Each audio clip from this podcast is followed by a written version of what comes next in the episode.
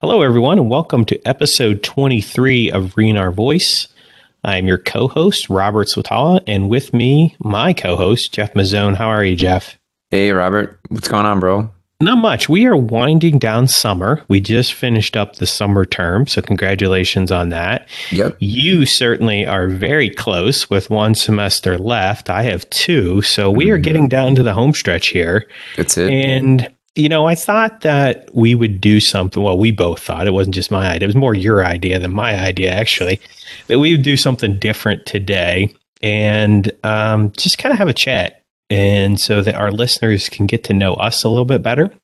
We've talked about that for several time now, and and I think now's the time since uh, since we've been going strong here for oh geez, almost a year now. We've been doing this. We're closing in on a year, so I think it's uh, I think it's time. So I'm I'm I would say I'm excited, but I don't know if I am excited. I'm a little nervous to be honest Yeah, nervous, with you. I think you're you're an intimidating response. interviewer, so oh yeah. you know, so I'm Oh, I'm a little nervous on this one. So this this was actually because this is what we do. Dr. Kirk had this idea a long time ago that you and I should just have a conversation because it would be entertaining at at least, and you know maybe a little bit more than that. Yeah, So- I, I, if anything, I'm not sure how much information we'll deliver today, but hopefully we can at least deliver some entertainment. So, you know, if our listeners want to, you know, tune out at this point, we we completely understand. But well, you know, hang in there. pull back the veil of who we are, if, if anyone actually cares. You know, like yeah. there's Well, I think- I think the, the neat part, and hopefully our, our listeners will hear, is that um, you know God has orchestrated both of our journeys, and we've mentioned that before. And you know, I, I always sit here in amazement just to think about you know how uh, we didn't know each other. We had no clue who each other were. You know, prior Mhm. to getting involved with CSI and obviously doing the the podcast, and and how he's used that relationship you know Mhm. to to make an impact and, and i think that's pretty cool and and i think we all have a story we all have a journey and uh, i'm excited to kind of talk about it a little bit today Yep. Yep. Well said. That's for sure. It definitely uh, has made the profession feel more um, tangible and the community uh, nearer instead of so distant and remote, as is the common isolating experience of being an online student, right? And oh, that was my tummy. Did you hear that? Boy, I'm hungry. no i didn't i didn't Sorry. we can edit that out that little grumbling there I'm gonna leave that in there. Um, well, you know, bro, that kind of gets us into today's uh, topic, if you will. yeah Uh, how did you get here, sir? wow that's a that's a big question um and and i'll try to keep it brief and condensed uh for our, for our listeners um Yeah, how long So- are we going today? How long? I mean, uh, I don't know, maybe half an hour. I think that's All right. appropriate. Maybe I don't think we need to do two parts. My story is not that that uh, interesting, probably for two parts, but we'll see what happens. Um, so, as some know, and, and I know you know this, Jeff, but some of our listeners may not know, I spent uh, about twenty years, a little over twenty years, as a professional engineer. So this is my my second career, and um, when I was growing up you know that I was always interested in kind of the math and science uh, area, and you know engineering really kind of stood out. I don't think necessarily because of a passion, but I thought I could make a good living doing it. To be perfectly honest and real, um, and I spent 20 years and it was pretty successful and, and enjoyed it. And but my later half of my career, I really, I really found that one thing I enjoyed was coaching and mentoring and seeing other people um, achieve their goals. And and I'll, I'll share why in a, in a second but that really kind of opened the door to the thought of being a counselor um, along with some other life experiences. And so um, the seed really got planted probably about five years ago. And then through some conversations with a professional counselor of my own um, the question was raised, well, why don't you become a counselor? And I said, well, engineers don't don't become counselors. I mean, that's just that's just silly. I mean, that's a is about as black and white as you can get there. And uh, Emotions. Don't yeah, emotions. What are that? I need I need I need uh, answers. I need one a binary. You know, zero one that type of thing. yeah, we don't uh, operate in the gray. That, that- No, no feelings. What are those? Is there a formula for that? Uh, but uh, but um, I've always kind of been maybe out of a different mold of the engineering mold. Um, I could actually make eye contact with individuals and have a conversation, which to my engineering friends, um, that's not a dig, but just the, the reality of it. And so um, it's been it, probably about two and a half years ago, I guess, I made the call to Liberty, just inquiring what I needed to do. And they said, no, you, you can, you can register for day for the master's program. I said, are you sure? And they said, yeah, absolutely. You, you meet all the qualifications. And so that, that's really what led me into it. And, and it's been a, an amazing journey uh, so far. Um, but behind all that is really my own kind of personal story. And what was really driving it, really the force, certainly that's kind of the, what people see and what people saw in this journey, but but underneath that uh, is really my own kind of uh, journey of healing, which um, was really the catalyst into into me wanting to become a counselor. So ever since a, uh, a uh, being a young child, um, I grew up in a very performance based home, and where I felt love through performance. So I, I, I, always achieved to be the best, best in athletics, best in academics, you know, everything like that. And so um, that put a lot of pressure. And I was never going to achieve that level of perfection, which I thought I did. And so um, there was a lot of wounds through that feeling of rejection, uh, feeling of unloved, what I didn't perform. And I'm not saying that, that that's necessarily true. That's just how I perceived it. Mm-hmm. And so at an early age, I turned to um, really coping mechanisms because I also lived in a family where we didn't talk about feelings. We didn't talk about that stuff. We had, a, I think, the world's largest rug uh, because it needed to be that big to, to cover up all everything that we swept underneath it.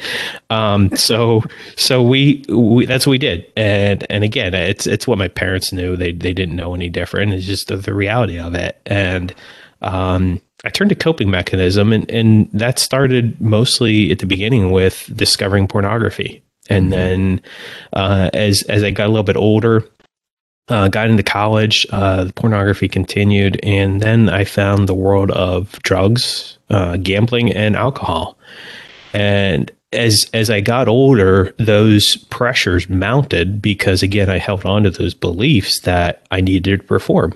And so as as I increased in level and, and the things got more difficult in life, whether it was academics or athletics, um, I was bound to fail and fail more in, in relative terms. It doesn't mean I was failing, but in my mind, I was failing because I was not the best. And so um, seeking those those coping mechanisms that we talk about became more prevalent. And what I found is they became more frequent and they became more compulsive. And really, they, they became more dangerous um, at the end of the day. Uh, the fast forward uh, to marriage, uh, end up marrying my high school sweetheart. And those behaviors did not stop. Uh, I believed that they were going to stop. I thought marriage was going to cure everything. Um, obviously, that was a lie that I told myself.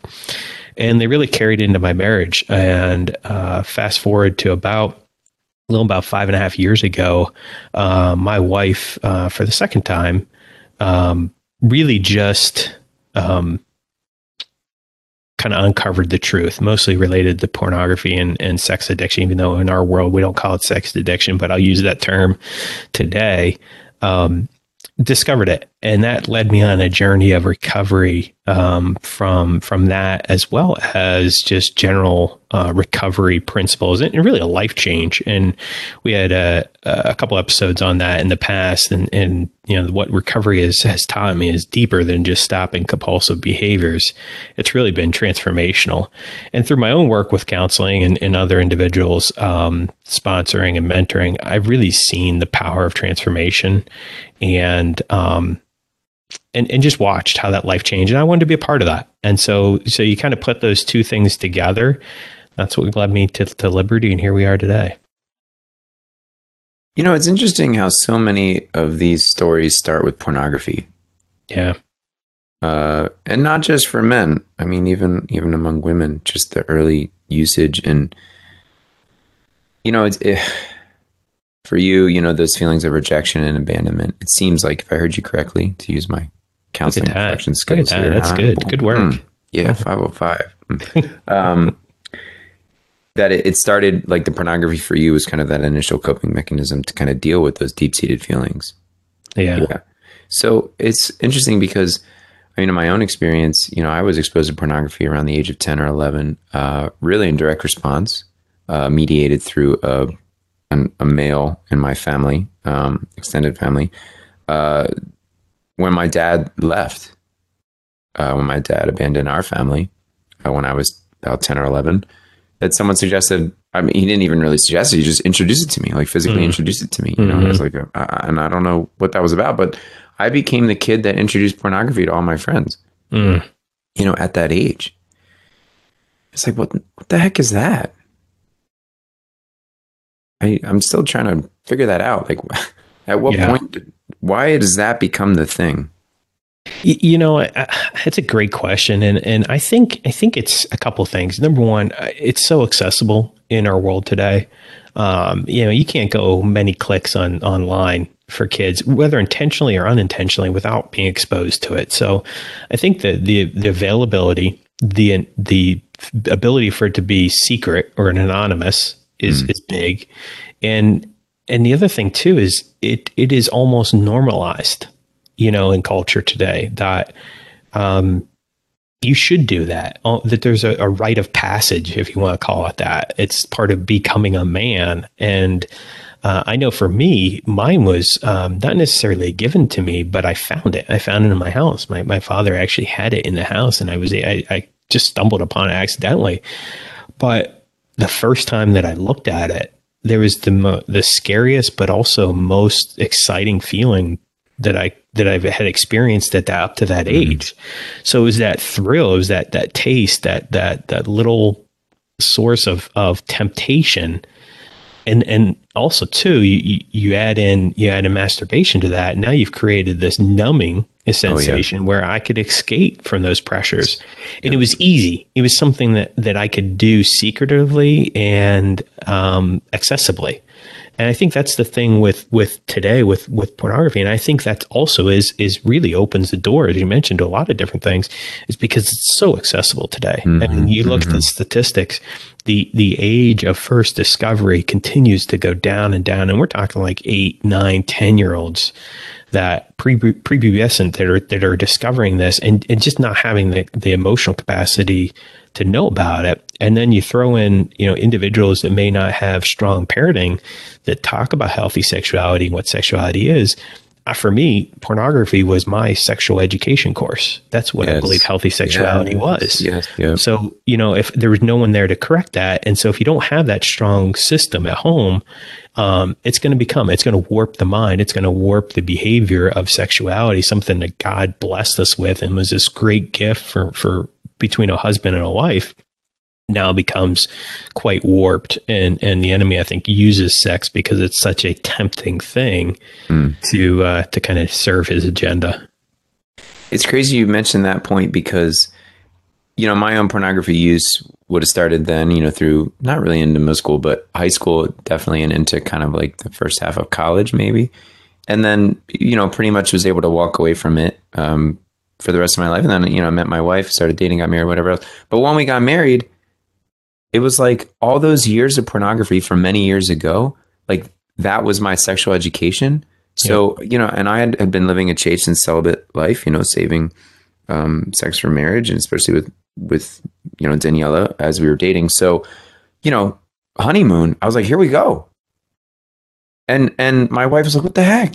you know, and I just had all these expectations Yeah. based on all those years of pornography. That's what I was conditioned. And, you know, we talked about it later. My wife was like, it's like you thought that as soon as I got married, I was going to turn into this sexual vixen and I wasn't going to be like a human being anymore. right right Uh, just like these really unnatural expectations of what my sex life was going to be now that I was married yeah based on that pornographic formation.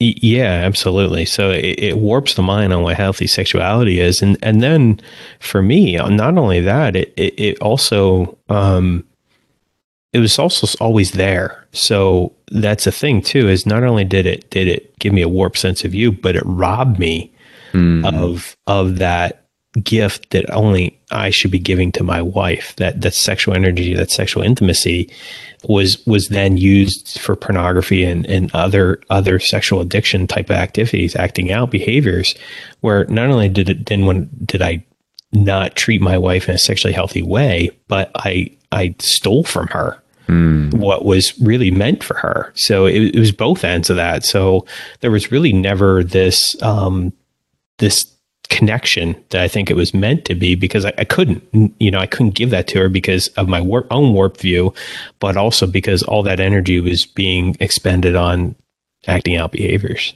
Sure.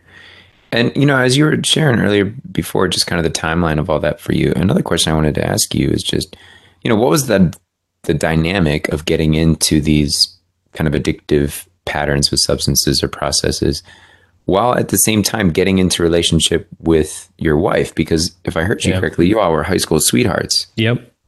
So she would have been there from the beginning. Like, how? What was that dynamic yeah. like? you know it was it was hidden it was really mm secret she she didn't she didn't know anything and and, and you know in the heat of our um issues after discovery. You know she had commented that she felt duped you know that that I duped her that I never gave her the the, the option of whether she wanted to marry me for who I truly was.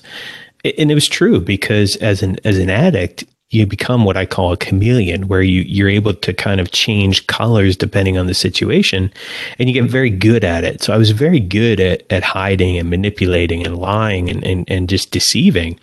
And so even though we were together, one thing that I think um, allowed for that is after high school we went to different different colleges um, so we were apart. So that allowed me some freedom. And even when we came back together i was still able to, to hide it. And, and you know there was this always this thought that i'm smart enough. Like you know she'll never find out i'm smarter mm-hmm. than her you know? And and it's again it's just a lie. I'm certainly not not even close to being as smart as my wife any day of the week. Um, it was only a matter of time. And so what that did is there was always a secret. There was always a wedge in our relationship. There was always shame, really, um, in in my eyes, that truly kept me from being close to her. And when I talk intimacy, one of the things that that I thought growing up and even in early in our marriage, intimacy meant sex. And because that's what I believed it was, because when I craved intimacy, I turned to you know, sex. I turned to pornography or, or other means. W- what I didn't know is is in true intimacy is spiritual intimacy, emotional intimacy, non-sexual physical touch that you're hugging and you know hand holding, and then when those are in line, it then becomes sexual intimacy. That's that oneness that's talked about in the Bible that God talks about, and and so I never knew that because I couldn't I couldn't be spiritual because there was shame there. I couldn't be emotional because there was no way I was going to let her know everything that I was feeling. And to me, physical, any non-sexual physical touch, that to me was okay, she wants to be intimate. Not not sexually intimate in her eyes, but that's the only thing I knew intimacy to be. So whenever there was hand holding or hugging or anything like that, I thought that that was was okay, that's the green light. And, and that's mm-hmm. not what she was saying, but that's what that's because it's the only thing I knew intimacy to be. So, you know, it was hard. It was hard for us to really truly be intimate. And we kind of just made it along. You know, we just kind of, I don't want to say we were more than roommates, but there was never a deeper connection. But I don't think, I, I think we both knew that it was missing, but she couldn't put her finger on it of what it was. I knew what it was, but there was no way I was going to let her know because I also had this this fear that if anybody ever knew uh, they would never love me. Mm. And so that f- false belief of my shame driving yes. kept that secret inside. And so th- that there was always a wedge there. She knew something was wrong because she didn't have that co- connection. She couldn't put her finger on it. I knew something was wrong, but I wasn't willing to be open and honest about it because I thought that she would leave me. Um, or not love me, I should say and and so there was always just a wedge and i just kept hiding it. And it was just a constant deceit which you know when you're trying to weave all the web of lies and deceit there's amazing amount of stress and anxiety trying mm-hmm. to keep up with that. And so um, what i found is that eventually over time my job gave me opportunities to travel a lot and that also um, allowed me more freedom to to do things that I wanted to do in terms of acting out. And so um, that really became a mechanism also for me to hide because she wasn't there. But even when she was there, they were still acting out. So it was it was never um, it was never an intimate marriage and a never open marriage because I always had lies and, and secrets. And I think that's probably when she discovered and we went through counseling and, and, and did a lot of our own work to, to, to actually be where we're at today. I think that's one of the things that stung the most is is the, the deceit. And when we, when I deal with today, even with betrayal, spouses, partners, that's one thing that continues to come up you know, it's not so much the act. While that hurts, that hurts. I think that the real knife wound is the, the deceit, the lie, the hiding. You know, I think that's where a lot of the sting is, and that's what I did for pretty much our entire marriage. And and now we'll be going on. Uh, let's see, next year will be twenty years of, mm-hmm. of being married. So, you know, and I would say only within the last five has it really been a true a true marriage because everything was exposed at that point. How did it all kind of begin to unravel for you? Yeah, um, it was really God, to be honest with you. Mm-hmm. Um, so I, I had been discovered um, probably prior to that. I don't remember the exact date or year. Um, and we went to counseling, and and I was able to kind of deceive my wife and, and the counselor to believe this was a, a isolated instance, the one time thing. And um, after that, it, it, wasn't, you know, and I was able to kind of have her um, believe that and have her get off the, the, the trail, off the scent. And once things became, she became comfortable and normal, that's when I started again. And then January 3rd of 2016, I remember the, remember the day that, that, could be, you know, to, I always remember the day actually. And I know she will too. Um, I was in the shower, got out of the shower, and she opened the door and she had a, um, my phone, my old phone in her hand. And that was it she had discovered a text message from a partner that uh, that I was having a, a sexual relationship with, mm-hmm. and um, again, I tried to lie. I tried to, to um, say it was an isolated thing, and tried to you know gaslight her and manipulate and all these things that addicts do. Um, and then over a period of the next probably thirty days, um, God showed her clearly an old phone that I had that I had hidden, um, and she found it, and that really opened up Pandora's box. And so, um, March or early April of that year, um, we went to a intensive, a, a five day intensive. I'm sorry, three day intensive down in Houston, Texas, which was um, I won't say it, it, it, cured us because it certainly didn't, but it laid laid the foundation for us, and that's where I basically gave her a full disclosure of my entire history, mm-hmm. uh, which was extremely painful for her. And I backed that up with a polygraph exam so that she knew that um, that was everything. That was the truth. And for, for that for that time, that was the first time in uh, our marriage that we were actually truly intimate in the sense that she knew everything. Mm. And a couple years later, um, three years later, we actually had a a vow renewal uh, mm. ceremony. Um, actually, it was we called it a redo because it was truly our first was was probably not truly a covenant that we we we made. She made it. I did not. Sure. And I, I asked her that that later that night. I said, "Why did you stay?" You know, everything everything would have said leave, and people, her friends, told her leave, and, and I don't think anybody would have blamed her for leaving. Um, and I probably would have left if I was in that situation. And, and she looked at me and she said, you know, I made a covenant that for for sickness and health, I, I just didn't know what sickness meant. And you were sick. And she said, I needed to know that I did everything that we could to make this happen. And, you know, and and certainly there's actions on on both of our parts. It wasn't just like a, you know, lightning bolt came down and you know, we were this beautiful, happy married couple. You know, there was a lot of a lot of painful nights, a lot of long, long nights, a hard road.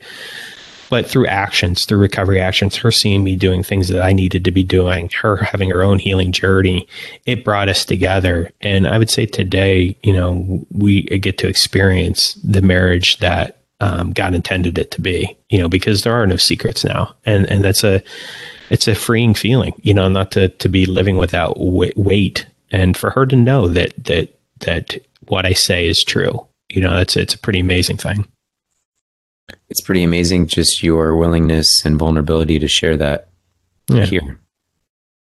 So thanks for that. Yeah.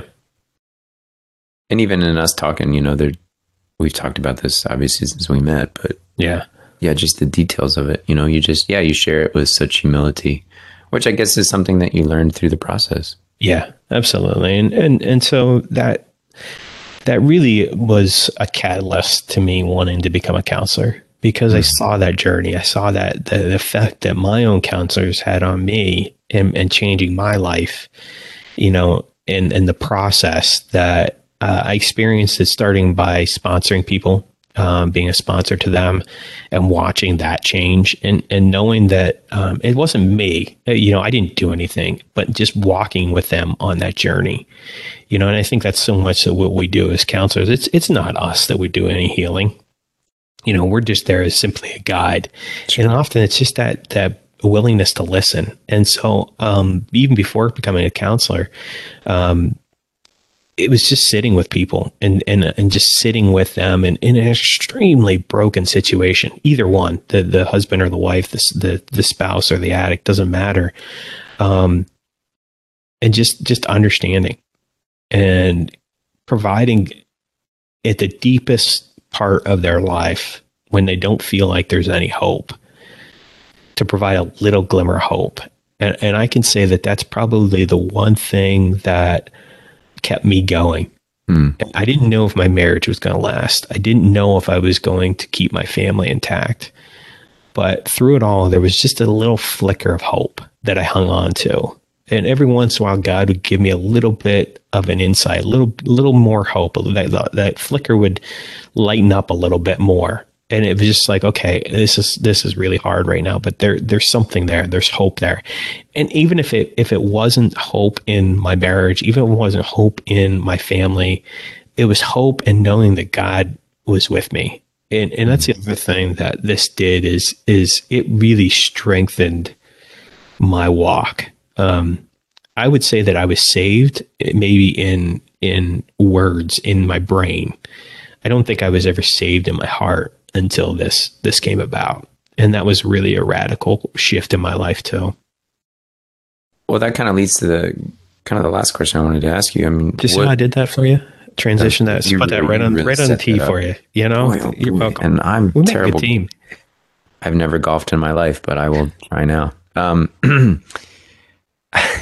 it's great. uh, boy, oh boy. Um, yeah. How does that story then integrate with your faith journey? Yeah. So I was, um, uh, I grew up in a, a Catholic church. Here we go. Um, folks, you don't even see the big grin on this guy's face.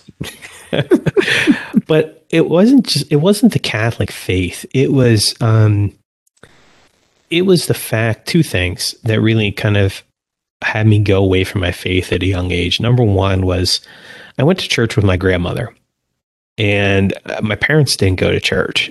And I thought, well, what's why? What don't they don't they love me? Don't they want to go with me? Hmm. You know, why don't they, they they want to do this with me? And so there was that that was rooted.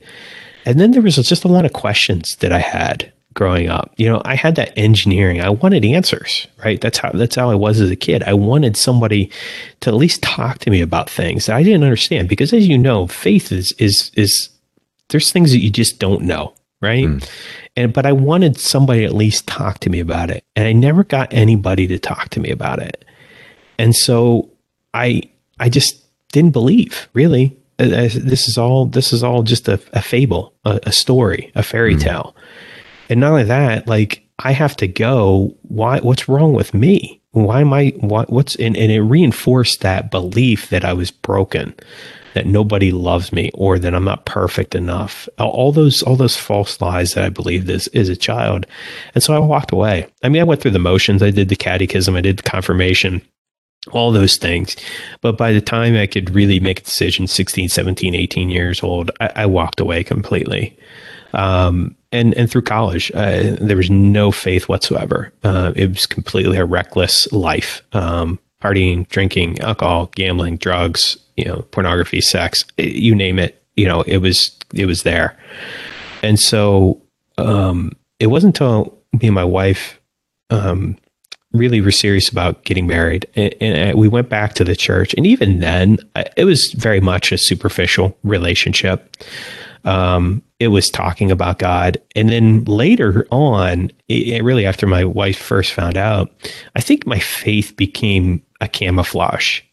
I could I could hide behind this this image of a strong Christian man that's doing all these things, not because my heart was in it, because it helped people keep people off my scent mm. of knowing who I was. And so it became it became a camouflage for me. And it really took me being at the bottom of the pit, nowhere to go, my life completely in shambles, wrecked, and to look up and finally see God's hand. And I remember the the day um, I think I truly believe I was saved. I was. It was shortly after uh, my wife had found out. We just had a an uh, just a just really intense argument, and I just remember being on the floor in a in, in a fetal position, mm. and just crying out, saying, I, I, can't do this. I, God, I can't do this anymore. And it was that final surrender of, of like, okay, I need you. I need your help. I, I'm, I'm done. I'm done, which is very much a first step thing, you know, admitting I'm powerless. And that's really what it was.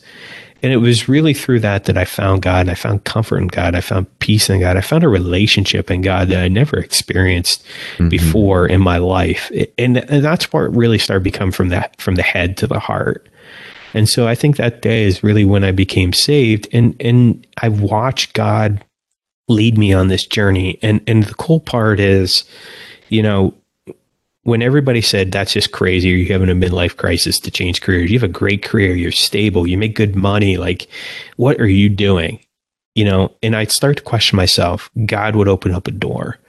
When when I went to my intensive, and you know, of the amount of faculty, um, student or um, uh, Liberty faculty that we could be have, I have uh, Dr. Takis, who was on our podcast, you know, as my afternoon. And, and, immediately he talked about his research and experience with pornography and porn sex addiction. I'm like, okay, God, I, I get it. You put me here. you know, I mean, he could put me with any other class, right? And and I happened to be there, and I got to talk to him. You know, and Dr. Kirk, I remember the day she called me about CSI, and she said, "Do you want to do this?" And I immediately said, yes. And I said, wait a minute, I got to talk to my wife first. But and I explained to her why I said yes so quickly because it was another instance of of just watching God open that door. And and I learned that I need to go through those doors and be obedient. And so um, I've watched him just continually open up those things as I've been obedient and I've had to surrender. And I, I just had an experience within the past month where I had to surrender essentially my wife um, she's right now over in uh, Uganda on a missions trip. And I've had to surrender that mm. to him and say, you know what, God, I know you're a protector. And so it's, it's, it's been an amazing journey. Um, I'm probably in a deeper relationship with God today than I ever was in my life. And, and it's truly because of the trials. And, and you know, consider it joy when you know you face trials of any kind. I hate that verse. I mentioned that on on one of the mm-hmm. podcasts that we've had, but it's so true. And I've seen I've seen God work in those trials, and there is joy in them. Amen. Yeah, thanks for that. You know, you mentioned before about um, just the role of counselors and how you know the Lord is the healer, obviously, and even though by the grace of our uh, baptism, you know, we have the same powers to heal, right, in His name, but I, I sometimes when I try to explain kind of the dynamic of counseling with people, I say that um the counselor is like the friends of the paralytic, carries the paralytic up on mm-hmm. the roof and then starts tearing the roof apart and lowers the person right down to Jesus, you know? Yeah. And it seems like there's that line from um, one of our textbooks about how the counselor is shaped by the Holy Spirit by life experience. Um, I have it written down in my little prayer book, and um, I'm gonna pull it up for you right now. The mature counselor is shaped by the Holy Spirit and life experience to become more like Christ Himself, and that's from the Clinton and Ohlschlager book, 2002 book we read in 500. Yeah. Um, I just think your story has a lot of that. Yeah, I, th- I, think so. I don't think I would be able to do this without having that life experience. I don't think I, I would have made that change. Um, right. God, God planted that passion, and and it's amazing. And we hear it time and time again, where God will take the the worst, the hardest thing, and use it for His glory. You know, and and again, the fact that I'm able to now work with couples that are going through this, men that are struggling with this, and, and get the opportunity to walk beside them. And it's tough, to be honest with you. It's tough because I feel that own experience. You know, I, I do. I feel my my my own experience. And I have to to to really recognize that and realize that and, and process that in a healthy way but it's also strengthens my own recovery because I am able to sit with them. And I'm mm-hmm. able to kind of say, you know what, I, I know what that feels like, you know, not, and, and truly say, maybe not to them, but be able to express empathy in, in a real, real way, but also to know that like that's a choice every day for me. I could go right back to that. Like, and, and so it's a day by day choice that I have to make. Do I want to choose? I tell people it's, choosing life or death. And so when, when I get the opportunity to, to counsel with these individuals, it's a reminder to me that you know, my choices matter. Uh, they have consequences, and so um, I need to remember that because I, I I remember those days very very vividly and the pain that comes with them, and it allows me to empathize, but also is a reality check that at, any one given moment I am not I'm not immune from that. I still have that in, in, in me, that flesh desire that I could go back in a moment's notice. So it, it also strengthens my own recovery and, and where I want to go with my life. I love that piece. We talk a lot just in my circles about the the grace of poverty, um, and how our self reliance uh, often tries to lie to us that we are ultimately not poor, that we are self sufficient, and that every once in a while the Lord he just pulls back the veil by like half a millimeter, and we just fall on our faces. Mm-hmm. and just the the reminder to act from our poverty yeah, uh, that's that can be our greatest strength. That it's not us; it's the power of God working through us, and just not as counseling students, as interns, but as as spouses, as parents, as friends, as followers. Just in in every moment, you know, we're we've we're faced with our poverty and how beautiful it can be when we embrace it instead of trying to run from it or numb it or distract from it. And I think your story is a great example of that. Yeah, thanks, Just, man. I appreciate yeah, that. Sure. So thanks for coming on and keeping it real. yeah, yeah. keeping so it raw, I was nervous. I was I was nervous. Nah, you're fine. You know, it's it's it's not something that, that certainly I'm prepared or I'm proud of, I should say. Mm-hmm. Um, but I've also learned that it's not my identity.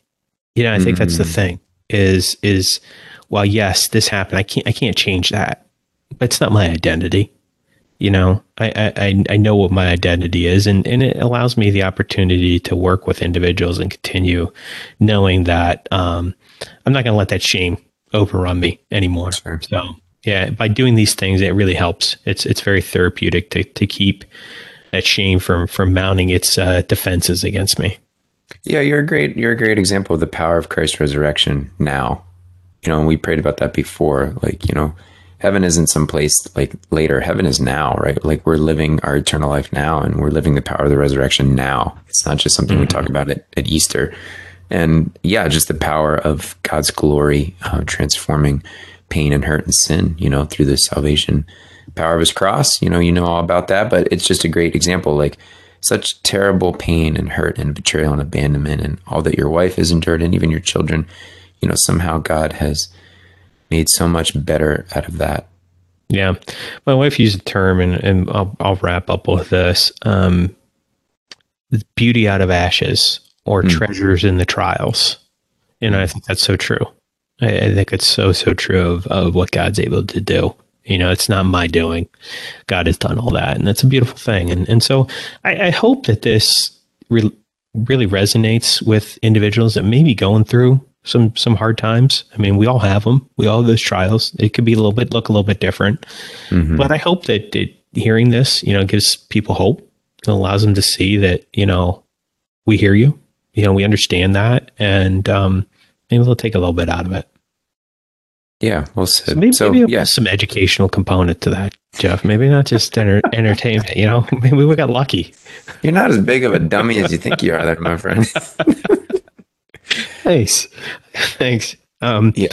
Just just real quick, I you know, you, you, mentioned that, and my, my son always tells me that I wasn't really truly a, an engineer because he calls me a, either a fake engineer or an average engineer because I don't think he grasped the fact that I actually had the knowledge or the capacity to be able to, to become an engineer. So, you know, when you say that, it just reminds me of of that. So, thanks for the encouragement. I appreciate that. You got it. You got it. Um, so anyway, folks, that's that's it for today. Uh, Robert, I'll let you you uh, wrap up, but um we'll get back with our regular scheduled programming here in a couple of weeks, right? Yeah, we do have a lot of great guests coming up through to really kick us up through the through the fall season. You know, and I just want to end with just saying thank you, Jeff. Um, this has been a blast doing this with you. Um, I, I, I appreciate the the friendship and the mentoring that you've given me, whether you know it or not. Um, it's been an absolute joy. So thank you for the opportunity to do this with me and also for encouraging me to come on and, and share a little bit because I don't think I would have if you wouldn't have actually already scheduled me and put me down. So I, I, was kind of forced to. So thanks you for that nudge into the fire. I appreciate it. Oh yeah, man. You you come you have become a regular part of family conversation around here. Like just Robert this, Robert that. Kids say, "Oh, Robert's calling." You know, like can you call me Uncle, Uncle Robert? yeah, uh, since I am old. oh man, yeah, good. All right. Well, thank you. Yeah. Thanks, Jeff. Thank you, everybody. You know, thank you, listeners. Um, mm-hmm. The feedback is great. I mean, it's very humbling, you know, when we get the feedback. Um, we're just glad to do this, and um, we're glad that uh, you guys enjoy listening to it. And if there's anything you ever would like to hear us do or have any comments, please send it our way. Um, we would love to, to hear that feedback. So thanks for continuing to listen, and uh, we hope that you will stay tuned. God bless everybody. Have a great day.